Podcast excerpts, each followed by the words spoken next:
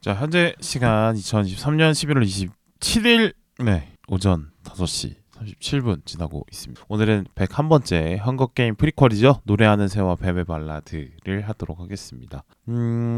일단은 저 101회라서 뭔가 또 새로운 시작 같은데 그런 거에 뭐 크게 동기 의미 부여하지 않고 또 매주 하나 이렇게 꾸준히 찍어내는 마음으로 가봐야겠죠. 자, 오늘은 헝거게임 시리즈와 헝거게임 프리퀄 지금 상영 중인데 거의 내려갔을 거예요. 그 5개 작품을 쭉 보고 제가 좀 관심 있게 봤던 부분을 위주로 좀 얘기를 해보는 시간을 갖도록 하겠습니다. 먼저 헝거게임은 아마 뭐 소설로도 이미 나와 있고 또 그 소설을 원작으로 영화까지 잘 완성이 된 작품으로 알고 있는데 영화가 사실 소설을 원작으로 할 때 소설을 제대로 옮기지 못해서 많은 비판을 받는 경우가 많은데 이 헝거게임 같은 경우는 소설을 충분히 영화로 옮기는데 성공했다는 평가를 좀 받더라고요.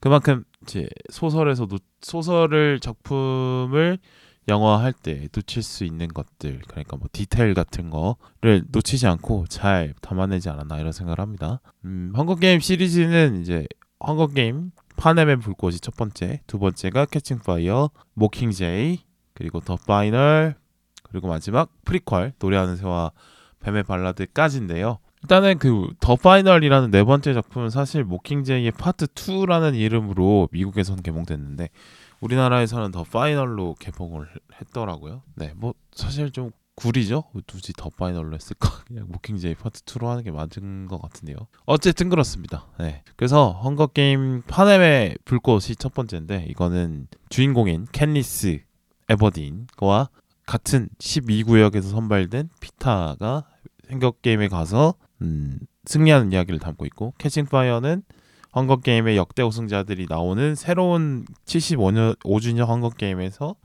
또 캐니스와 피타가 같이 역경을 이겨내다가 결과적으로 이 전체의 부조리를 상징하는 어떤 파넴에 대한 대항의 의미로 그 헝거게임 경기장을 부수는 걸로 결말이 나고 또 이제 모킹제이 이제는 이제 새로운 거죠. 헝거게임에서 살아남는 것이 아니라 이제는 이 헝거게임을 통해서 이 파넴을 지배하고 있는 이 캐피톨과 스노우 대통령에 대한 반기를 드는 과정을 보여주고 있습니다. 그래서 뭐 캣니스가 영웅으로 탄생하길 바라는 코엔 대통령과 그 밑에 플루타코스의 욕망이 있고 또 그걸 알지만 그래도 자신의 둘러싸고 있는 어떤 부조리들을 많이 경험한 캣니스로서는 그걸 이해하고 스스로 영웅이 되는 것을 인정하고 받아들이는 과정을 보여주고 있습니다. 그리고 마지막 모킹제이 파트 2에서는 캐피털로 진군을 하죠. 거기서 캐니스와 같은 부대원들이 어떤 던전 같은 거를 잘 이겨내고 끝내는 스노우 대통령을 살해한다. 뭐 이런 거를 보여주고 있다 거죠. 그래서 재밌는 거는 이제 13구역 그러니까 반란군 대표였던 코엔 대통령도 캐니스가 쏴서 죽여버립니다. 근데 새로운 독재자가 될 기운을 느꼈기 때문인 것 같은데 여기 좀 눈여겨볼 부분이죠. 이렇게 이제 캐니스는 낙향에서 평화롭게 사는 모습을 보여주고 있습니다. 이게 마지막이죠. 그리고 프리퀄 노래하는 새와 뱀의 발라드는 스노우 대통령 메인 빌런이었던 스노우 대통령이 젊은 시절 그러니까 64년 전 이야기를 하고 있어요. 그래서 이상을 꿈꾸기도 하고 또 몰락한 가문을 되살리고자 하는 욕망을 갖고 있는 그 소년이 그 욕망을 이루기 위해서 헝거게임의 멘토로 참가를 해서 자신의 멘티 그러니까 조공인들을 우승을 시키면서 그 명성을 얻어서 이제 좀 더 그 파넴의 아카데미 그러니까 뭐 고위층 자제를 길러내는 뭐 그런 사관학교 같은 뭐 그런 데 같은데 거기서 이제 좋은 점수를 받아서 뭐 앞으로 승승장구하려는 그런 목적으로 헝거게임에 멘토로 참가해서 그 사람들을 다 이끌려고 하는 과정을 담고 있는 영화인데 그 가운데서 여주인공 그레이를 만나서 사랑에 빠지고 그러면서 뭔가 이걸 다 버리고 사랑을 선택하려고 하는 것 같지만 결국에는 자신의 욕망에 눈을 뜨면서 타락하는 과정을 보여주고 있는 것 같습니다. 그게 더군다나 프리퀄까지 보면 더 재미있다고 생각하는 이유는 뭐냐면 세계관 설명을 좀 추가를 해줘요. 요게 그래서 이 파넴이라는 국가는 어떻게 생겼고 이 파넴을 지배하는 캐피털은 어떤 구조로 운영이 되고 그 안에 지배층은 어떤 생각을 갖고 있고 이런 것들을 또 볼 수 있는 그런 것들인 것 같아요. 그리고 여자 주인공이라고 할 수 있는 그 그레이의 노래가 상당히 좋아요. 그래서 그런 것도 좀 보는 재미가 있지 않나.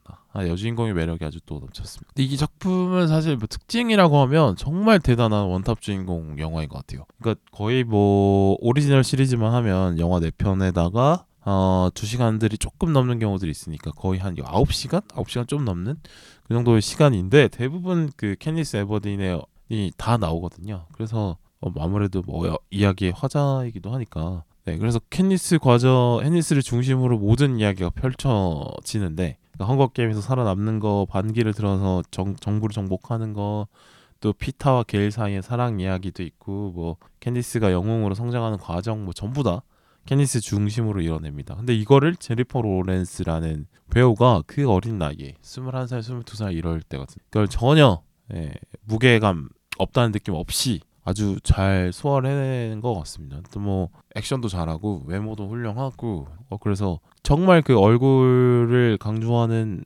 이른바 얼박스샷이라고 하죠. 그거 엄청 많이 나오는데 그게 전혀 영화를 보는데 불편함을 주지 않고 지루함을 주지 않는 게 참 대단한 배우이지 않나 생각이 듭니다. 네. 어쨌든 이런 영화라고 보시면 될 것 같고 저는 뭐 모르겠어요. 아직 헝거게임 안 보신 분들도 있을 것 같은데 저는 추천을 할 수 있는 시리즈물인 것 같아요. 예를 들어서 하나의 작품을 좀 몰아보고 싶을 때 이럴 때 있잖아요. 그럴 때 한번 뭐 연휴나 명절이나 뭐 이럴 때 뭐 주말도 좋을 것 같고 하루 잡아서 볼 수 있는 작품이라고 생각이 들어가지고 추천을 꼭 드리도록 하겠습니다. 지금은 쿠팡 플레이에 4편이 다 올라와 있더라고요. 자, 저는 이 헝거게임 시리즈를 통해서 영웅이란 존재는 뭔가 그리고 이 콜로세움이라는 어떤 투기장이라고 할까요? 그것에 대한 의미는 뭘까?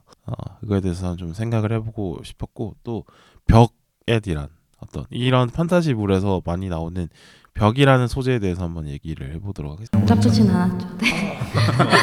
나쁘지 않았다. 나쁘지 않은 정도. 좋아. 볼만했다. 그래. 천웅이 고생했네. 뭐 이런 거. 그러니까 영화에서 보이는 이제 영웅의 면모가 항상 있는 거죠. 그러니까 영웅이 탄생하려면 난세가 있어야 되고 그 난세 중심에 있는 빌런이 있어야 되고 또 우리의 주인공들이 이 난세 속에서 빌런과 싸워 나가면서 어떻게 영웅으로 성장해 가느냐.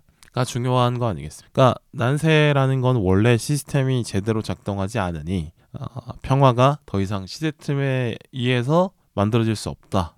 이 원상태로 시스템 안에서는 돌아갈 수 없겠다라는 거를 인정하고 어떤 탁월한 능력을 가진 누군가에게 기대는 심리를 통해서 군중들이 이런 영웅을 탄생시키는 과정 이런 것들을 보여주는 거 아닐까 싶고요. 이 난세의 원흉 그러니까 최대 원인 제공자 혹은 이 난세의 중심에 서서 자기 이익을 최대한 땡겨 먹고 있는 이런 빌런이라고 할 수 있는 캐릭터들이 꼭 나오는 것 같아요. 왜냐면 영웅의 대척점에 있는 캐릭터가 분명히 있어야 되지 영웅이 또 살지 않겠습니까? 삼국지 초반으로 치면 뭐 동탁이나 뭐 십상시 이런 경우가 되겠고 또 뭐 삼국지연의의 관점에서 유비 입장에서 봤을 때는 조조가 또 그런 빌런의 역할을 하는 거겠죠. 네 그렇습니다. 이 헝거게임에서는 스노우 대통령이 그걸 하고 있습니다. 그리고 뭐 코웨인 대통령도 뭐 그런 역할을 한다고 볼 수도 있겠네요. 일단은 이제 이 콜로세움 그러니까 캐니스가 참가하는 헝거게임 경기장이 어떻게 되어 있는지 한번 얘기를 해볼까 싶은데요. 콜로세움에서 수많은 역경을 이겨낸 캐니스가 결국에는 이제 영웅이 되어서 완벽한 혁명을 이뤄내는 과정을 보여주는 거죠. 그러니까 이 콜로세움을 통해서 캐니스가 영웅으로 탄생하게 되는 것 같습니다. 그러니까 콜로세움 구조를 볼게요. 한번 보면은 로마에 있는 콜로세움 보시면 원형으로 쭉 되어 있는 경기장에 관중석 옆에 쭉 올라가 있는 그런 형태를 가지고 있죠. 그래서 관중석은 위에서 아래를 내려다 보게 돼 있습니다. 그래서 경기장에서는 치열한 어떤 검투가 벌어지지만 관중석에 있는 사람들은 전혀 위험에 노출되지가 않죠. 왜냐하면 높은 높이차를 두고 있기 때문에 그렇죠. 그래서 이 경기장에서 벌어지고 있는 어떤 잔혹한 그런 경기들을 보면서 즐길 수가 있는 거죠. 나는 안전하니까. 그렇습니다. 그리고 원형으로 되어 있는 점을 한번 또 눈여겨볼 필요가 있는데 그러니까 원형이라고 하면 그 원형 중심에 서 있는 사람에게 갖고 있는 이점이 상당히 큰 거죠. 그러니까 원의 중심에서는 원의 어느 부분이든 가장 빨리 도착할 수 있는 위치가 되니까요. 그래서 항상 원을 차지하려고 하는 그런 쪽으로 좀 보여지는 것 같아요. 근데 헝거게임 보면은 그 헝거게임 경기장 중앙에 항상 원형의 형태를 만들어 놓고 거기다가 보급품을 항상 놓아줍니다. 그래서 항상 이 참가자들이 중앙을 향해서 먼저 경기가 시작되는 대로 중앙을 차지하려고 노력을 하는 사람들이 있는 거죠. 그래서 먼저 중앙을 차지한 사람들이 차지하지 못한 사람들을 학살하는 그런 거고, 아니면 이걸 피해 다니는 사람들을 쫓아다니는 것으로 대부분의 경기가 진행이 되는 것 같아요.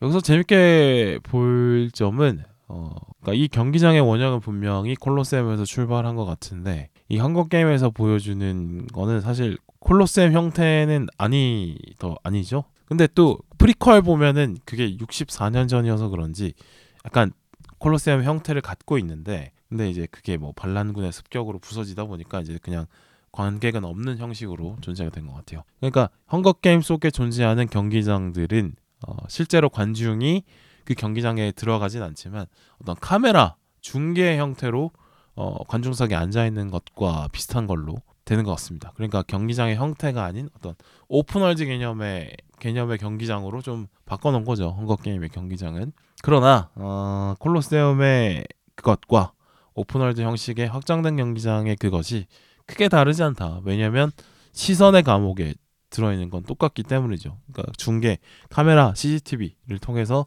많은 사람들이 이 참가자들을 지켜보는 것과 콜로세움에서 이렇게 원형으로 둘러싼 상태에서 경사진 관중석에 쭉 앉아있는 사람들이 시선을 주는 거는 똑같다라는 거죠. 그래서 참가자들이 수많은 사람들의 시선을 받는 상황이다. 근데 만약에 이게 승리자가 되면 어떤 영광과 권력을 주게 되는 거고, 패배자가 되면 패배자라는 어떤 낙인 같은 어떤 폭력의 대상이 되는, 그렇게 되는 것 같습니다. 뭐 요즘에도 흔한 일이죠.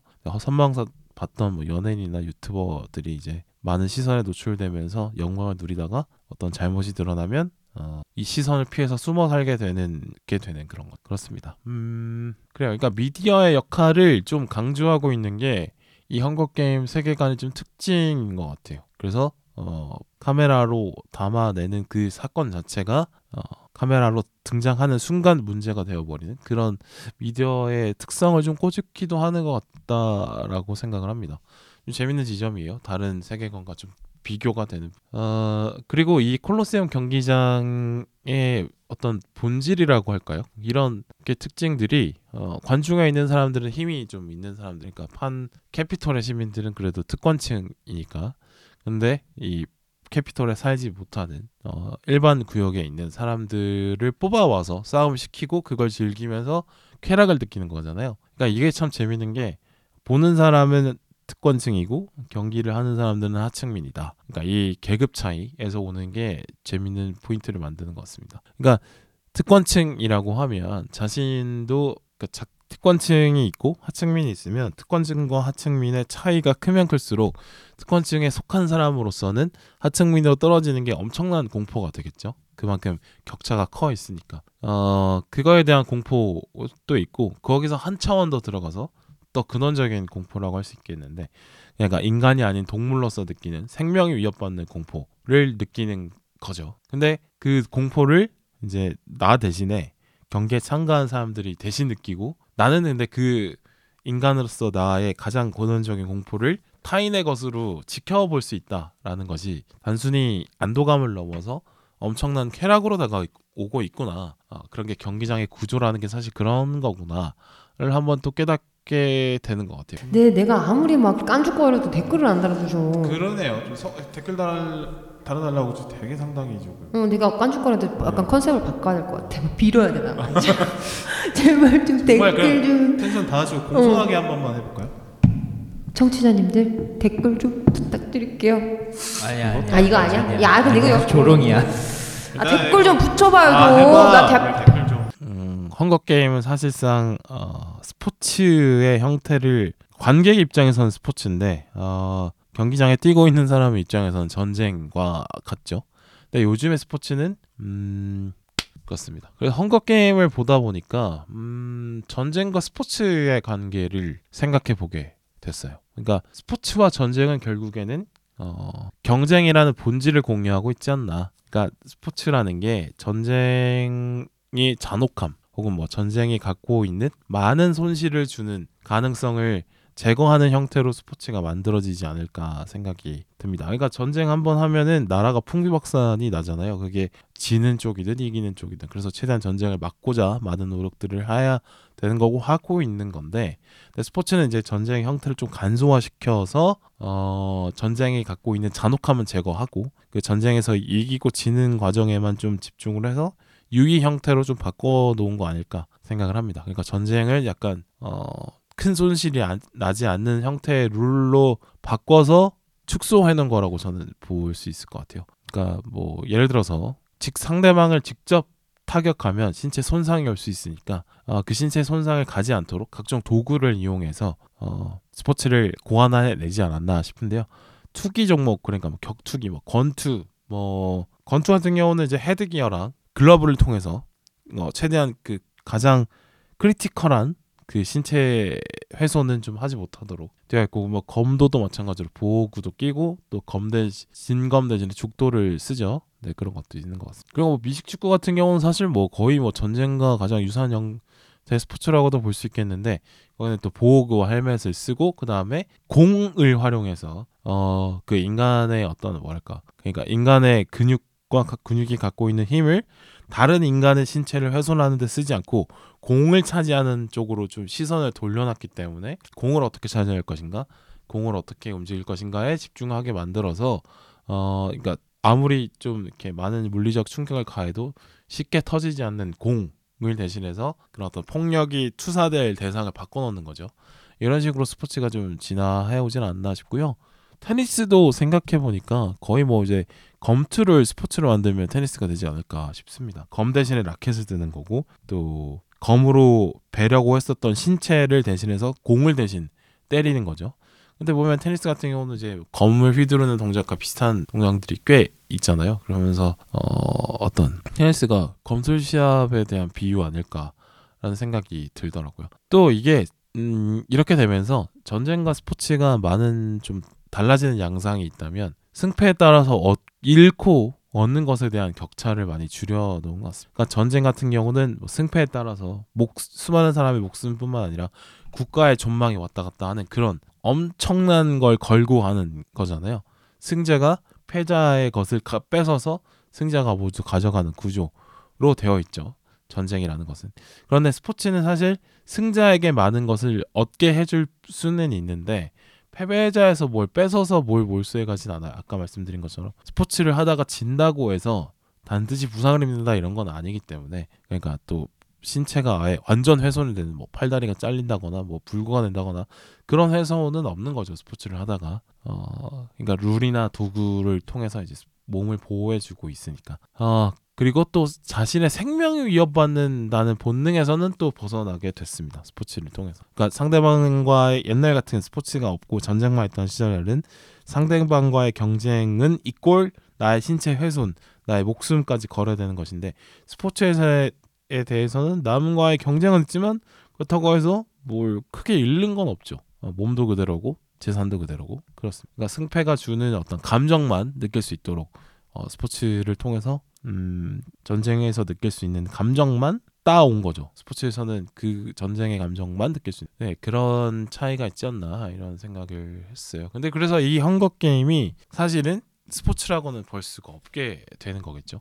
그러니까 경기를 참가하는 사람이나 경기를 보는 관중이나 승패를 놓고 승패가 주는 승리감, 패배가 주는 좌절감 이런 거를 느낄 수만 있게 하면 그게 스포츠인데, 근데 헝거게임 같은 경우는 관중 속에 있는 사람들은 즐겁기만 하고, 그죠? 근데 이 경기장에 참가한 사람들은 목숨을 걸어야 되는 일이니까 이건 사실상 스포츠라고 보기에는 조금, 그러니까 전쟁의 단계에서 스포츠로 가기 약간 중간 단계에 있는 그런 수준의 잔혹한 행위이지 않나 이런 건 생각이 듭니다. 네, 참 무서운 거죠. 그러니까 헝거게임의 배경이 되는 이 세계관의 어떤 계급차, 확연한 계급차가 이 헝거게임으로 노골적으로 표현이 되는 것 같습니다. 그러니까 하층민의 목숨이라는 거는 특권층이 원하면 언제든 뺏어갈 수 있다. 심지어 목숨을 뺏는 과정을 유희로까지 만들어서 즐기기도 한다. 어찌 보면 더 잔혹한 그런 인간의 어떤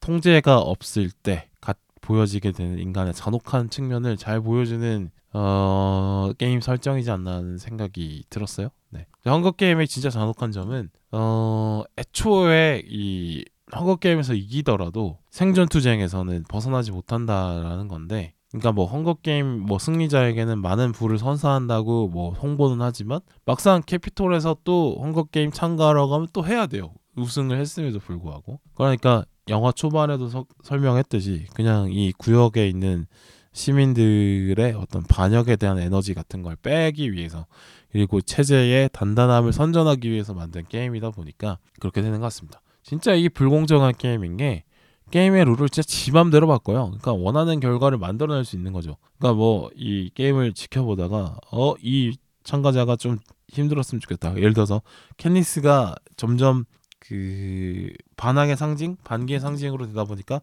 캐니스를 얼른 죽여야겠다고 생각이 드니까 뭐 각종 뭐죠? 그 불리한 포인트들을 갑자기 신설해가지고 막 적용시키고 이렇게 하잖아요. 네. 불리한 룰을 계속 캐니스에게 적용할 수 있다는. 그러니까 경쟁의 룰 자체도 게임 전에 시작할 때 딱 정해놓고 게임 들어가면 안 바꿔야 되는데 게임 중간에 계속 룰을 바꿔.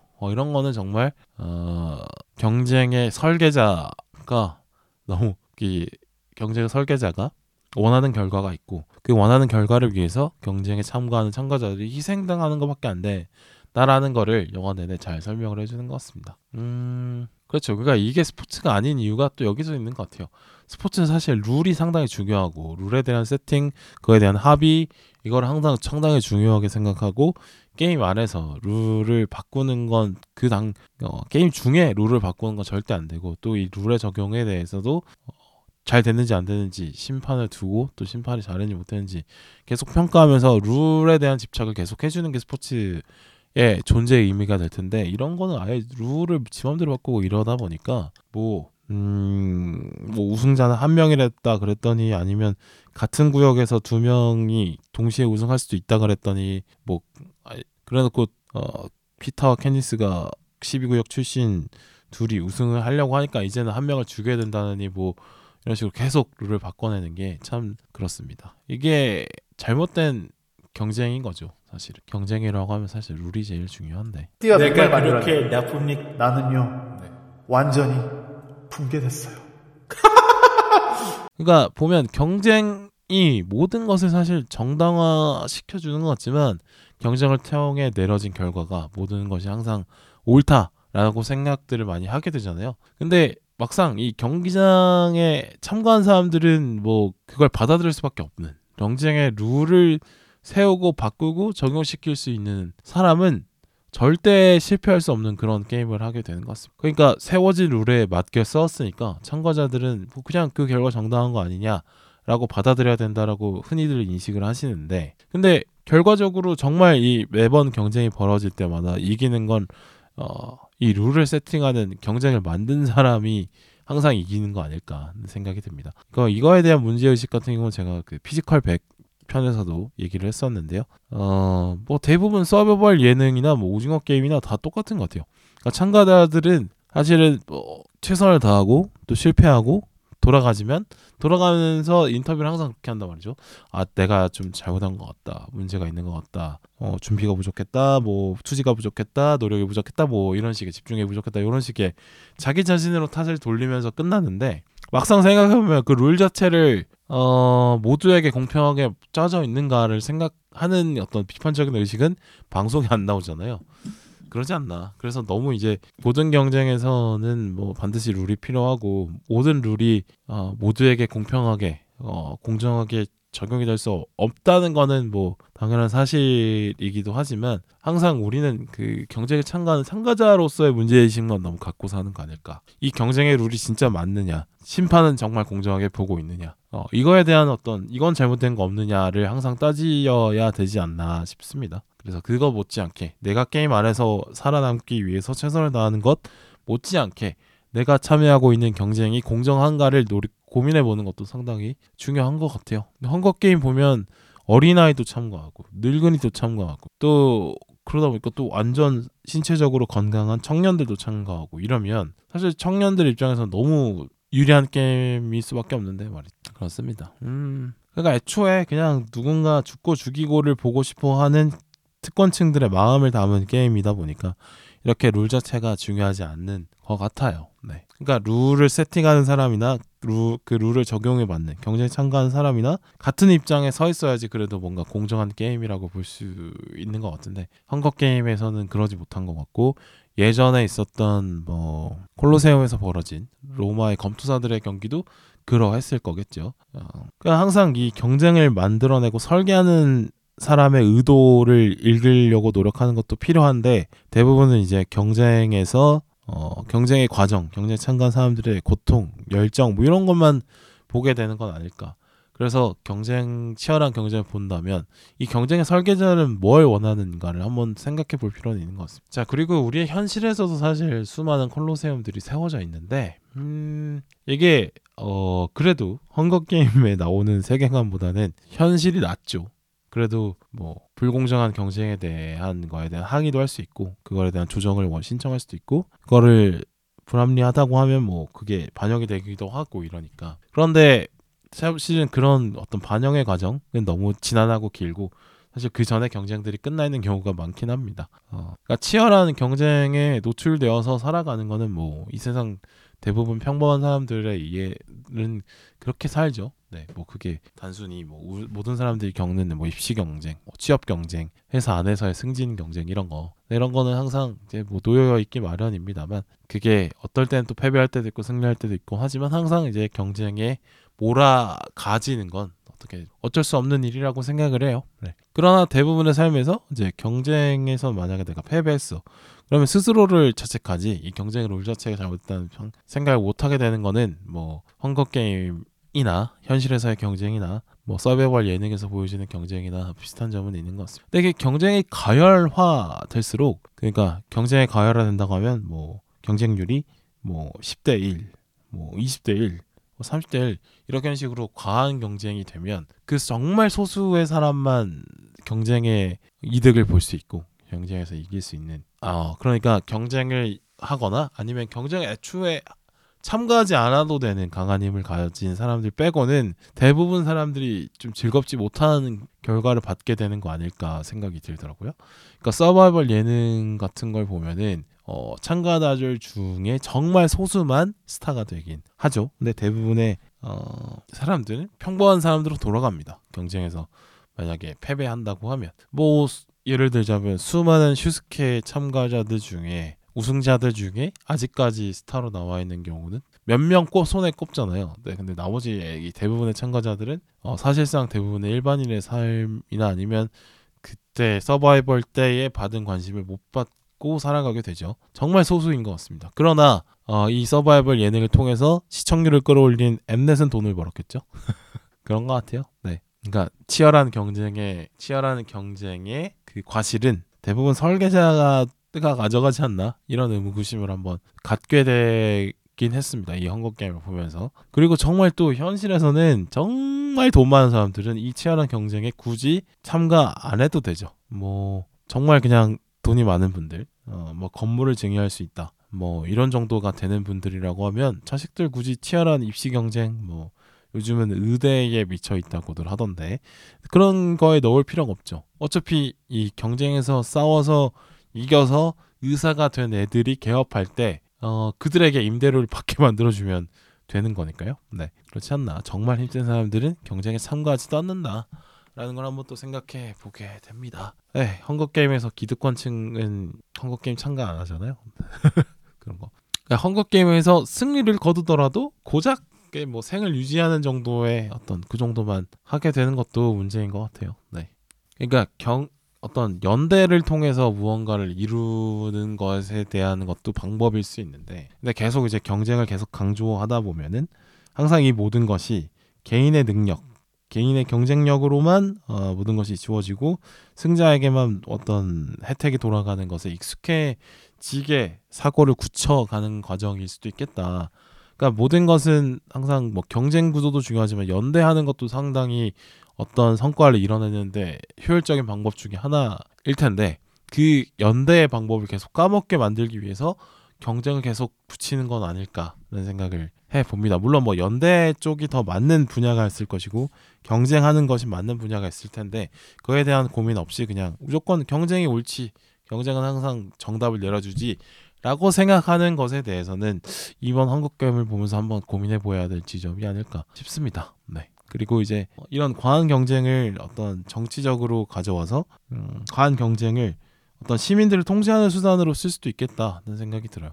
일부러 일자리를 적게 주거나 아니면은 집값을 계속 높이는 정책을 쓰거나 이런 식의 경쟁에서 최소한의 사람만 그 경쟁의 이득을 가져갈 수 있는, 일부러 삶의 난이도를 삶에서 느끼는 경쟁의 난이도를 상당히 높여놓음으로써 대부분의 사람들에게 좌절감이나 뭐 좌절감을 주고 힘을 빼놓는 그런 시스템을 일부러 만들 수도 있지 않나 라는 생각을 해봅니다. 그러니까 연대하지 못하도록 힘을 빼놓는 것도 어떻게 보면 연대하지 못하고 계속 경쟁하는 걸로 부추겨서 어떤 사회의 문제를 눈감게 만드는 것도 이득권층에서 뭐 하는 어떤 지배 방식인 것도 어떻게 보면 헝거게임에서 유추해볼 수 있는 그런 방식인 것 같아요. 네, 그렇습니다. 항상 위정자들은 이제 연대를 두려워하죠. 네. 또 하나 드는 생각은 이제 헝거게임 경기장에 그 원 중심에 각종 재화를 몰아넣고 있잖아요. 근데 보니까 이상하게 또 수도권 집중화가 심해지는 우리의 현실이 또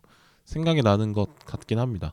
그러니까 전체를 보았을 때는 중간에 좁은 지역에 자원을 몰빵해 놓으면은 그 좁은 지역을 차지하는 소수의 인원만 그 자원을 다 갖게 되는데, 근데 만약에 이 자원을 여러 군데 다 분배해서 했다면 더 많은 사람들이 자원의 혜택을 누릴 수도 있겠죠. 그렇습니다. 그러니까 경쟁은 너무 당연한 거죠. 그러니까 인간으로서, 인간이기 전에 동물로서 타인의 무언가를 뺏어야지 내 것이 되는 그런 것들.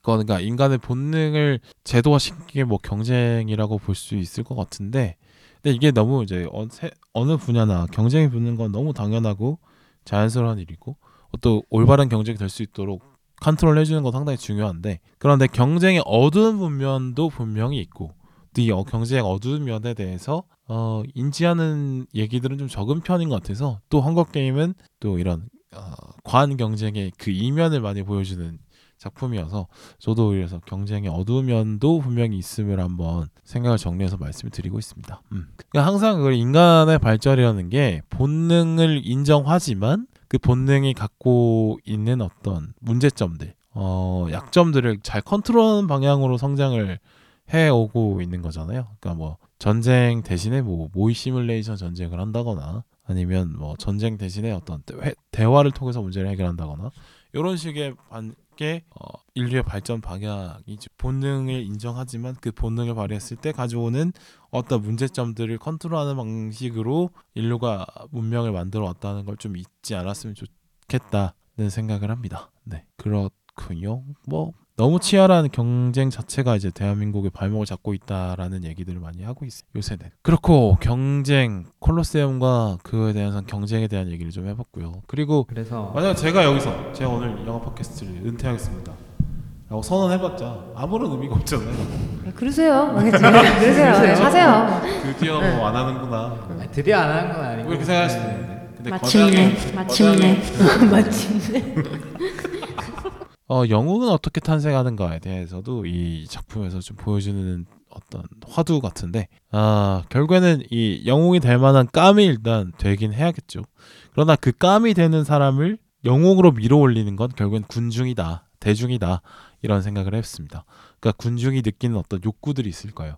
그러니까 파넴의 잘못된 체제 속에서 힘들어하는 대부분의 시민들이 있었고 그 시민들이 체제의 전복을 원했기 때문에 그 욕구가 이제 캐니스라는 그릇에 담겨서 빵 폭발을 하고, 그래서 파넴은 뒤집히는 거죠. 영화는 그 과정을 보여주고 있는 건데, 그러니까 항상 새로운 시대, 새로운 시대에 맞는 새로운 기대를 담아줄 그릇에 맞는 사람이 누구냐를 항상 대중들은 그걸 찾고 있지 않나 생각이 듭니다. 그러니까 뭐 히틀러도 몰락 전까지, 그러니까 전쟁을 막 벌이기 전까지는 독일을 구원한 영웅으로 여겨졌기 때문에 독일 국민들이 아주 믿고 따랐죠. 히틀러가 지시하는 대로 따라가면 우리는 잘 살 수 있다라는 믿음을 갖고 있었던 거죠. 결국에는 히틀러가 나쁜 놈이지만 히틀러가 나쁜 놈인 히틀러가 나쁜 짓을 할 수 있는 자리에 밀어 올려놓은 거는 사실 대중이니까 그렇습니다. 그 캣니스 역시도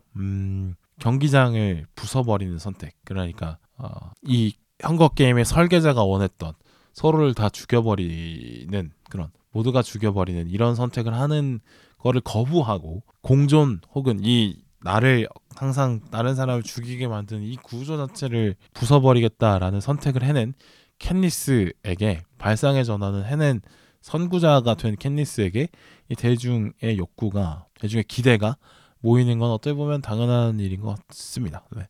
그래서 이 시대의 요구에 뛰어난 사람들이 이제 올라타는 것이 이제 영웅의 탄생이라고 볼 수 있겠는데, 캐니스는 이제 파넴 체제에 불만을 가지고 있는 사람들을 잘 자극한 것 같아요. 그러니까 그 자격이 있음을 방송을 통해서 스스로 입증을 한 거죠.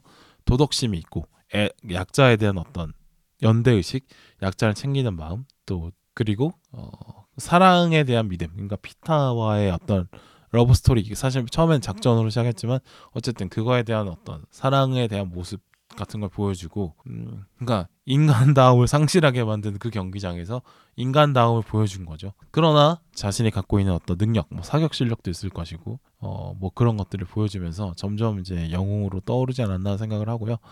그러니까 냉정함만 보여주는 스노우 대통령과는 정반대되는 이미지를 이 대중에게 보여준 거죠. 그 캐니스가 그 대중의 원하는 흐름, 네, 올라탔음을 보여주는 게 약간 노래 같은데, 그 캐니스를 모킹제이라고 부르잖아요. 그러니까 노래를 따라 부르는 새. 그러니까 노래라는 게 이 작품에 상당히 좀 의미가 있는 것 같아요. 노래를 따라 부르는 그 순간만큼은 노래를 따라 부르는 사람끼리 그 노래의 의미나 감정에 휩싸인다는 거, 공감을 한다라는 거잖아요.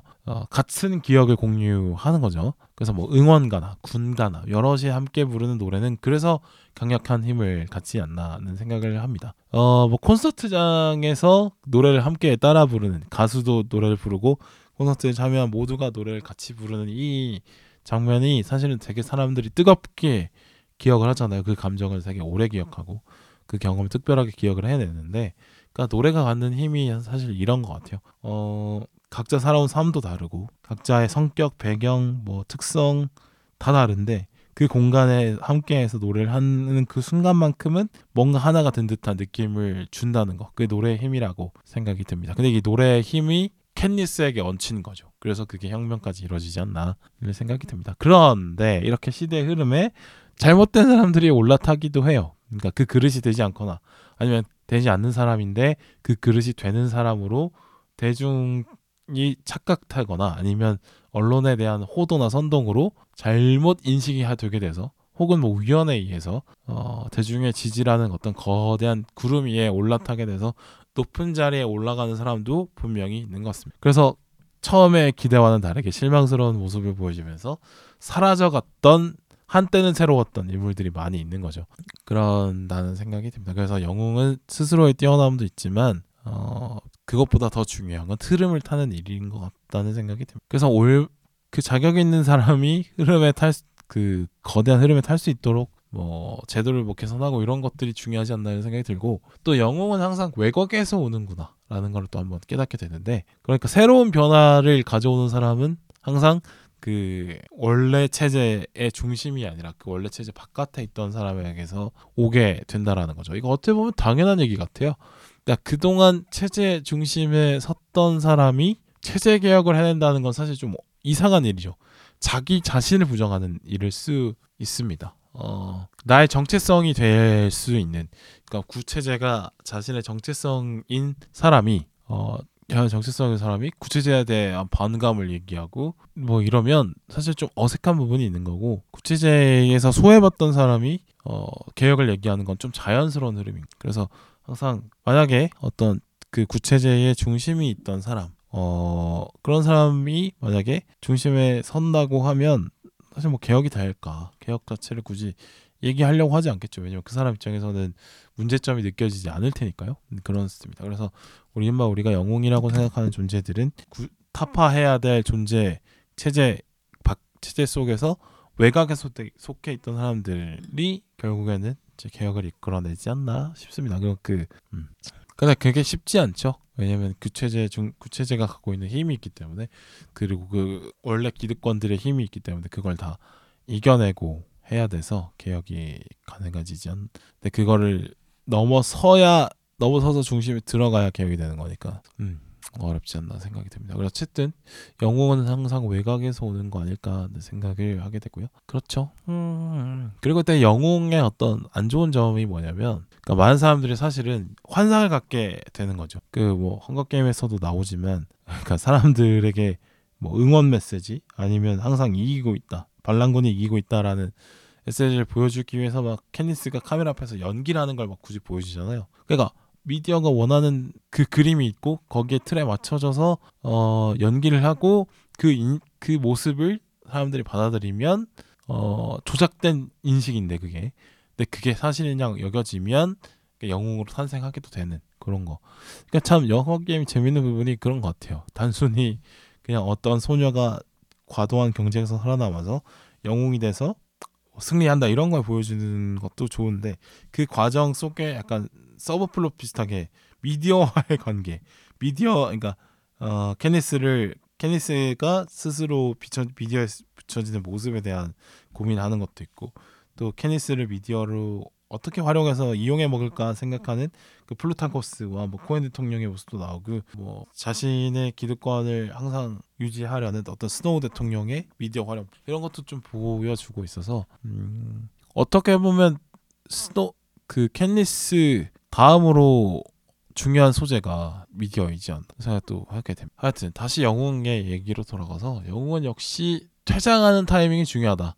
캔니스의 퇴장하는 타이밍이 기가 막혔던 거죠. 그러니까 캔니스는 스스로 혁명을 완성했는데 그 혁명의 열매를 자기가 차지할 생각은 하지 않고 그냥 낙향해 버리는 거죠. 그래서 피타와 고향으로 돌아가서 뭐 평범한 삶을 사는 걸 선택을 하는데, 그러니까 스스로 원래 영웅이 될 생각도 없이 그냥 자기 여동생을 위해서 참가했던 이 게임에서 계속 일이 굴러굴러 가면서 영웅이 헝거게임 우승자가 되고, 또 올스타 게임에서도 우승하게 되고, 갑자기 반군의 영웅이 되고, 또 그 스노우 대통령과 코엔 대통령을 처치하면서 완전 영웅으로 성장하게 되는데, 그 첫 시작은 본인이 원하지 않았다. 그냥 결국에는 가족을 살리기 위해서, 여동생 살리기 위해서 시작한 건데, 그런데 내 영웅이 되지 않으면 내 주변의 모든 것들이 무너지니까 그거 어떻게 보면 소용돌이 속에 휩쓸려 간 거죠. 근데 그 소용돌이 속에서 엄마와 여동생이 막 탄을 맞아서 죽어버리고, 자기 친한 친구들도 다 죽고, 사랑도 잃고, 뭐 이렇게 되다 보니까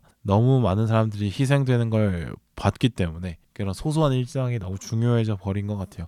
그래서 뭐 캔니스의 선택 당연히 이해할 수 있지 않나 생각을 합니다. 그런데 내가 만약에 잘못 선택을 하면 코엔 대통령이나 스노우처럼 될 수 있겠다라는 생각을 하게 된 거죠. 그게 이제 결말까지 이뤄진 것 같은데, 어쨌든 영웅으로서 충분히 역할을 했던 캐닉스는 혁명이 끝나자마자 자신의 자리를 내려놓는다라는 점에서 그렇기 때문에 영웅으로 남지 않았나 생각이 듭니다. 만약에 그 영웅의 위치를 그대로 쥐고 계속 활동하려고 했다면 권력의 중심으로 갔을 텐데 말이죠. 여기서 근데 대부분 다른 어떤 영웅이었던 존재들이 몰락하는 이유가 다 여기서 시작되는 것 같아요. 캔니스처럼 그거를 버리지 못하고, 자신의 위치를 버리지 못하고 영광을 버리지 못하고 그걸 누리기 시작하면서 처음에 기대받던 모습과는 다른 모습들이 계속 비춰지고 실망을 갖게 되고, 자신이 쓰러뜨렸던 어떤 위정자의 모습을 닮아가게 되면서 한때 영웅이었던 사람들이 영웅이 아닌 어떤 빌런으로 여겨지면서 삶을 마감하는 경우들이 너무 많지 않나 하는 생각을 하게 됩니다. 어떻게 보면 당연하다고 생각을 할 수 있을 것 같아요. 주변에서 워낙 떠받들어 주니까, 또 막 영웅에 대한 그 기대감들을 많은 사람들이 표출하다 보니까 나의 어떤 선택과 행동들이 항상 옳겠구나라고 여겨질 수도 있을 것 같다. 그런 착각들을 충분히 할 수 있을 것 같다라는 생각을 합니다. 영원하게 느껴졌겠죠. 그런데 나의 소임은 여기까지라고 칼같이 선을 긋고 떠나간다는 게 정말 쉬운 일이 아닌 거라고 생각을 합니다. 정치인들이 보면 그 작은 자리 300명 중에 한 명 같은 국회의원이라는 자리도 그거 계속 해보려고 하던 최대한 노력을 하는 걸 보면은 그런 평범한 사람들은 그런 선택을 하는 것 같은데 네, 그렇습니다. 캣니스는 엄청난 사람이다. 그래서 대단한 사람이다. 이런 거를 좀 그 어린 나이에 그죠? 그런 걸 읽었다는 게 대단하지 않나는 생각이 듭니다. 너무 수많은 사례들이 있는 것 같아요. 한때는 영웅이었으나 독재자로 몰락한 뭐 쿠바의 카스트로도 그렇게 되는 것 같고요. 반대로 쿠바 혁명을 같이 했던 체게바라는 그 혁명을 성공하고 나서도 또 다른 혁명을 꿈꾸기 위해서 자신의 기득권을 내려놓고 또 떠났기 때문에 영웅으로 기억되는 거 아닐까 싶습니다. 한편으로 이제 헤어질 결심 재밌게 봤다고 하면 또 나의 어떤 지적인 이미지 지적 허영을 채우는 방송 그렇지 지적 채우는 영화 그렇지 네. 헤어질 결심 보고 나와서 냉큼 인스타그램에 별 5개 찍어서 올려버렸죠. 네. 그거 내 얘기입니다. 그런 또 허영을 한번 누려봐야지. 헤어질 결심 재미없게 봤다고 하면 내가 재미없는 사람이 되는 거 같아. 근데 그 재미없게 본대로 또 약간 또 나는 놀라운 영화 헤어질 결심 나 재미없는데? 네. 아닌데! 나 재미없었는데! 이렇게 되는 거죠. 그렇고 헝거게임 세계관에 대해서 얘기를 해볼 거 하는데 헝거게임 세계관이 포스트 아포칼립스 계열이죠. 그러니까 온난화로 인한 수면 산증 때문에 많은 국가들이 사라지고 북미 대륙도 이제 쪼그라든 상태 해안선이 많이 올라와서 그래서 그런 걸로 보이지만 결과적으로 현실에 있는 독재 국가들을 약간 좀 표현하기 위해서 만들어진 세계관인 것 같아요. 그러니까 권력이 수도에만 집중되어 있고 나머지 지역들은 그냥 착취만 하려고 하는 그런 형태. 그러니까 뭐 권력을 유지하는 데 최대한으로 쓰고 나라 발전하는 데는 쓰지 않는 그런 식의 모습. 독재 국가의 흔한 모습들을 좀 보여주고 있는 것 같습니다. 그러니까 현재의 뭐 북한이 그런 형태일 거고 20세기 중후반에 동유럽이나 뭐 남미에 있는 그런 있었던 수많은 독재 국가들 그리고 뭐 20세기 전후반에 유럽에 있었던 독재 국가들의 모습을 보여주는 것 같아요. 네 보니까 그리고 이 세계관이 계급화가 극대화되었을 때 내가 제일 바닥에 가면 어떡하지? 그리고 계급차가 계속 심화되면 부수는 방법도 이 계급차의 전체 틀을 부수는 것보다 내가 그 높은 계급에 속하면 되는 거 아니야? 그 계급의 꼭대기에 서보려고 하는 거 서면 되는 거 아니야? 악에 생각하게 되는 인간의 본심을 좀 꼬집는 세계관일 수 있겠다는 생각이 들거든요. 그러니까 항상 사람들은 전체의 일이 어떤 전체적인 관점에서 보기보다는 일단은 내 위주로 먼저 생각을 하게 되기 마련이니까. 그러니까 뭐 우리나라로 치면은 항상 이제 계속 보면은 빈부격차가 계속 심화되고 있는 과정에 있는 상황인데 그 과정에서 뭐 이 잘못된 어떤 구조를 고치려고 하기보다는 일단 내가 돈 많이 벌어서 높은 쪽으로 가면 나는 문제 없으니까 그쪽을 항상 선택을 하고 있는 어떤 인간의 본심 같은 거를 좀 꼬집을 수 있는 세계관인 것 같습니다. 그러니까 뭐 태북 강남구도 테헤란 북, 테헤란 남쪽 이렇게 나누고 그 다음에 강남 3구보다는 강남구 또 강남 3구 또 강남 3구가 또 좋다.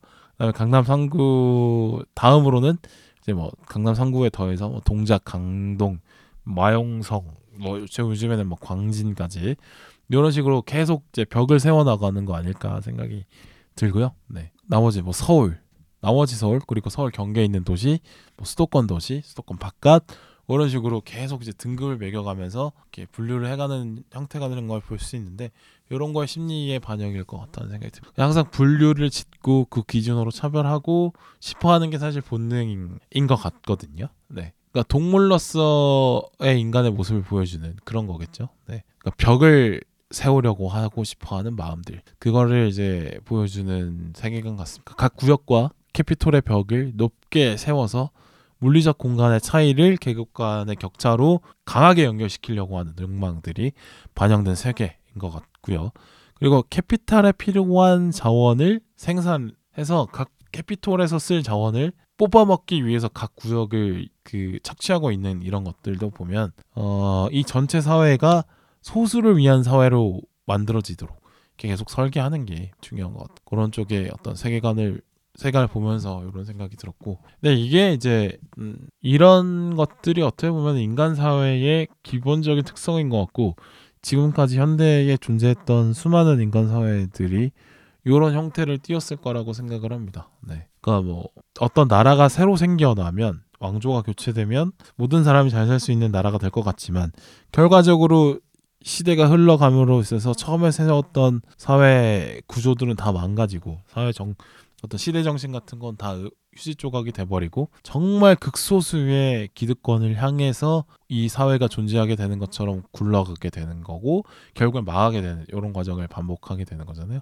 근데 이런 거를 이제 또 다시 한번 헝거게임에서도 확인할 수 있었던 것 같고 이게 항상 이제 보면 이런 벽을 세우는 작품들이 꽤 보여지는 것 같아요. 그러니까 이런 인간 사회에서 벽을 세우려고 하는 심리들이 많이 있다 보니까 그걸 눈으로 시각화시켜서 만든 작품들이 꽤 있다라고 생각을 합니다. 그러니까 진격의 거인도 사실 헝거게임과 비슷한 문제의식에서 출발할 수 있거든요. 왜냐하면 진격의 거인 같은 경우는 벽이 좀 더 노골적으로 주요 소재로 등장하는데 그러니까 진격의 거인 세계관 안에서는 그 수도로부터 벽을 둘러치는 벽을 둘러쳐서 세 단계로 나누는데 그 거대한 벽이 거인들로부터 평범한 사람들을 지켜준다. 그러나 그 벽이 무너진다면? 이라는 질문에서 시작하는 이야기잖아요. 근데 결국에는 뭐 거인을 다 어떻게 하면 해치우고 하다 보니까 결과적으로 벽만 지키면 평화가 보장될 것 같지만 그 벽 안에, 그러니까 수도 안에 어떤 정치적인 문제가 근원이었다.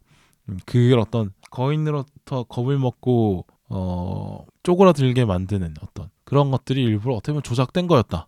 이런 거를 또 보여주는 게 이 작품의 결말인 것 같고 또 뭐 외부의 벽이 무너진다는 두려움을 좀 활용하는 그런 세계관들은 또 있는 것 같아요. 뭐 예를 하나 들어보자면 왕자의 게임에 나오는 그 북부의 벽 있잖아요. 그 나이트워치들이 근무하는 그 벽. 근데 그 벽이 무너지면 화이트 워커, 그러니까 백귀라고 하죠. 그러니까 어떤 인간의 무기로 쉽게 제거할 수 없는 그런 존재들이 내려온다. 그래서 윈터 이즈 커밍 뭐 이렇게 얘기하면서 그에 대한 어떤 겨울이 길어지고 겨울이 커지면 백기들이 넘어오려고 할 텐데 그걸 지켜내는 어떤 벽의 존재감이 또 커지고 뭐 그 안에서 얘기가 나오고 뭐 이런 거잖아요. 그러네. 아 그러고 보니까 왕자의 게임에서도 보니까 그 존 스노우가 그죠? 스스로 나이트워치가 되는 걸 선택했나? 하여튼 그러다가 외곽을 선택했다가 결국엔 다시 중심으로 들어오게 되면서 막 또 하게 되는 왕이 되고 이런 거네요. 비슷하구나. 그렇습니다. 또 왕자 또 저기 어디죠? 반지의 제왕도 보면은 반지의 제왕 그 남자 주인공 이렇게 생각이 잘 안 나더라 요새. 아라곤이죠.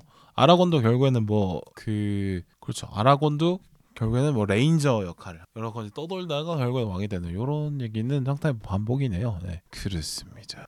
근데 그 옛날에는 사실 벽들이 많이 있었죠. 근데 뭐 유럽에도 성과 성벽이 많았고 우리나라에도 있었는데 근데 이게 뭐 군사 기술의 발전 그러니까 뭐 포병이나 공군처럼 성벽을 아예 무시할 수 있는 그런 기술들이 등장을 하게 되다 보니까 성벽의 의미가 없어지고 이제 성벽을 점점 해체하게 되긴 하는데 그러나 벽이 없어졌냐? 그건 아니죠. 그 대신에 레이더나 뭐 광학 장비나 이런 식으로 성벽의 높이를 대신할 수 있는 것들로 성을 대체했을 뿐이지 성이 사라진 건 아닌 것 같습니다. 네. 어떤 이런 벽을 세우려고 하는 어떤 인간의 욕망과 이 벽을 놓고 벌어지는 벽을 무너뜨리려고 하는 사람들의 어떤 욕망 이런 것들이 충돌하는 이런 벽을 소재로 하는 세계관들은 상당히 꽤 많이 있는 것 같아요.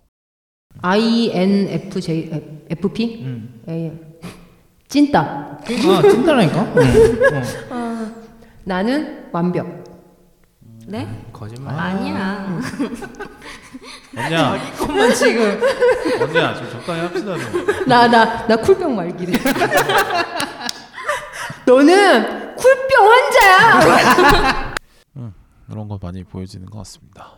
제 헝거게임이 이제 벽을 넣고 만들어진 많은 세계관들과 좀 다른 독창적인 포인트가 있다면 미디어에 대한 강조 같은데, 그러니까 독재를 합리화하는 수단으로 미디어를 활용하는 거죠. 그거에 대한 모습들이 상당히 많이 비춰줍니다. 그러니까 단순히 미디어를 통해서 이 캐니스를 활용한다 이런 모습을 보여주는 것뿐만 아니라 어떤 문제의식까지 좀 던져줄 정도로까지 좀 사용하죠. 어떻게 보면 또 이게 또 현실에 반영일 수도 있겠다는 생각하는데 사실 요즘의 정치가 대의민주주의가 기본이다 보니까 미디어 중심으로 정치가 많이 운영이 되죠. 그래서 미디어에 최대한 많이 노출될수록 정치인에게 유리한 거가 되는 것 같습니다. 근데 그 모습도 어떻게 보면 느낄 수 있는 세계관인 것 같아요. 헝거게임 세계관. 그러니까 헝거게임은 사실 중계가 있지 않으면 아무런 의미가 없는 거잖아요. 헝거게임이 중계가 돼야 비로소 이 헝거게임으로서 만들고자 하는 어떤 프로파간다가 제대로 이제 풀어지게 되는 거니까요.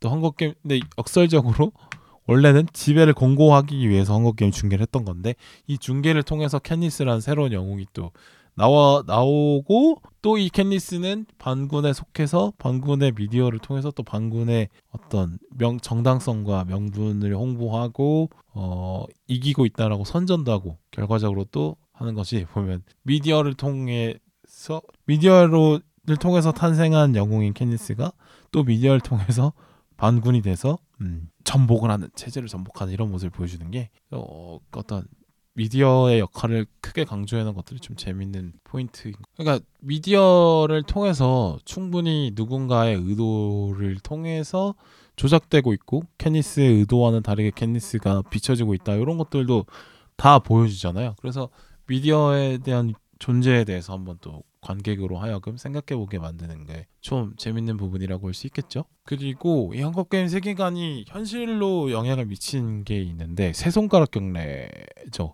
그 헝거게임 첫 1편 그 파넴의 불꽃에 보면은 이제 12구역에서 게임 참가한 사람 뽑을 때, 그때 캣니스가 뽑히고 나서 보니까 그 세 손가락 경례를 하잖아요. 그 모든 그 마을 사람들이. 근데 그러니까 뭐 그게 저항의 의미, 아니면 너의 희생에 대한 존중 같은 의미, 이런 거에서 출발한 건데, 이 영화가에서 인기를 얻어서 그런지 그 현실의 민주화 시위, 최근에 벌어진 민주화 시위에서 어떤 저항의 의미로 세 손가락 경례를 쓰는, 뭐 미얀마 대사가 뭐 유엔에 가서 세 손가락 경례를 하면서 미얀마 군부에 대한 어떤 저항 의식, 어떤 그런 거에 대한 미얀마 상황에 대한 고발 같은 거를 세 손가락 경례 표현하고, 이런 것도 각종 민주화 시위에서 참가한 군중들이 세 손가락 경례를 하면서 저항의 의지를 보여주는 이런 것들이 그 헝거게임이 그만큼 이제 저항 이미지로 많이 현실에도 영향을 끼치고 있다, 이렇게 보일 수 있는 것 같습니다. 자, 그래서 헝거게임 시리즈 봐야 되나 말아야 되나, 사실 안 본 분들이 더 많다고 저는 생각을 하거든요. 애터에 보면 좀 유치해 보일 수 있는 부분이 분명히 있는 것 같아요. 약간 뭐 배틀로얄 같은 건가? 이런 생각도 들기도 하고, 청소년 연애물인가? 뭐 트와일라이트 같은 느낌인가? 이런 생각도 들기도 하죠. 또 뭐 벽이라는 소재나 아니면 생존이라는 그 어떤 주제는 너무 자주 있기 때문에 그 안에 청춘을 녹여내는 것도 자주 있죠. 메이즈러너 같은 것도. 근데 뭐 그 안에 헝거게임은 이런 소재가 자주 나온다는 거는 그만큼 매력이 있는 소재라는 거고, 그렇다면 자주 나오는 소재라면 그 안에서 그 작품만의 매력을 만들면 된다고 생각하는데, 그러면은 헝거게임은 그거 안에서 좀 잘 만들어낸 것 같긴 합니다. 그런데 헝거게임 안에서 사실 좀 그 제니퍼 로렌스의 매력에 기대해서 촘촘함이 떨어진다라고 생각하는 부분이 꽤 있어요. 그러니까 생존 전략인데, 결국엔 생존 전략 같은 게 되게 치밀한 계산으로 인해서 각 캐릭터들이 움직이고 누구가 살아남고 이런 것보다는 그냥 캐릭터쇼 같은 느낌? 그냥 드라마를 위해서 생존 전략이 쓰이는 느낌이 듭니다. 그래서 그 생존 게임이 그렇게 치밀한 설계가 보이지 않아서 그 캣니스가 살아남고 할 때 이런 짜릿함이 느껴진다? 이런 느낌은 없어요. 그냥 뭐 캣니스 말고 다른 참가자들이 사실 기능적으로 쓰이는 느낌도 꽤나 있기 때문에, 그래서 영화 자체로 이렇게 촘촘한가 생각하면 그렇진 않은 것 같아요. 그 다음에 캐피톨 점령하러 갈 때도 상당히 좀 웃긴 게, 캐피톨 방비가 일단 왜 이렇게 허술하지? 그리고 제2구역에 있던 어떤 핵심 군이 반군에게 왜 이렇게 쉽게 지지? 이런 거에 대한 설명이 잘 안 된 것 같아요. 뭐 소설에는 잘 되어 있는지 잘 모르겠습니다만 영화상으로는 사실 설명이 좀 부족했고, 일단 캐피톨 점령하러 들어가는 단계에서도 캐피톨군 입장에서도 막기가 쉬워 보이는 게, 높은 건물들이 많이 있고 또 골목이 좁았기 때문에, 그러면은 스나이퍼를 배치를 하면 쉽게 제압할 수 있을 것 같은데, 그런 스나이퍼 같은 거를 배치 안 하고 뭐 약간 무인 공격 장비 이런 거를 많이 배치해놨는데, 그것도 너무 그냥 쉽게 이제 정체가 드러날 수 있는 그 장비가 또 반군에게 있고, 또 막상 그냥 뭐 돌 하나 던지면은 막 그 무인 방어 장비 앞으로 그 돌 하나 던지면 그게 뭐 움직임을 인식해서 막 총탄을 다 써버리고 그 다음에 이제 뽀록 나서 이제 못 쓰게 되는 이런 너무 쉽지 않나는 생각이 들더라고요. 막상 이 캐피털에 대한 위험은 엄청 높여놨는데 막상 별거 없네 이런 생각이 들면서 이게 좀 아쉬운 부분인 것 같습니다. 그런 부분에서 재미가 좀 떨어져요. 네. 그러니까 막상 이제 그 캣니스 중심의 서사는 뭐 풍부하게 설명이 잘 된 것 같은데 이른바 볼거리 요소, 게임적인 요소가 충분히 있는 이야기임에도 불구하고 그 게임적인 요소에 대한 표현은 잘 안 되지 않았나 생각을 합니다. 그러나 5편이 오히려 이 어떤 부족한 부분들을 좀 채워주는 느낌이 있다고 할까요? 그러니까 세계관에 대한 풍부함도 잘 설명을 해주고 또 이 스노우 대통령에 대한 선택 이런 것들을 좀 따라가 보면서 이 캐피톨의 구조에 대해서 한번 생각을 해보고 인간의 욕망은 어떻게 발현이 되는지 또 어떤 사람은 같은 상황에 놓였을 때 영웅적인 선택을 하는데 어떤 사람은 저렇게 빌런의 길을 선택하는 그런 것들이 좀 설득이 잘 됐다라고 생각을 합니다. 그래서 만약에 재밌게 보셨다면 반드시 5편까지 보는 게 좋지 않나라는 생각이 들고 그렇습니다. 뭐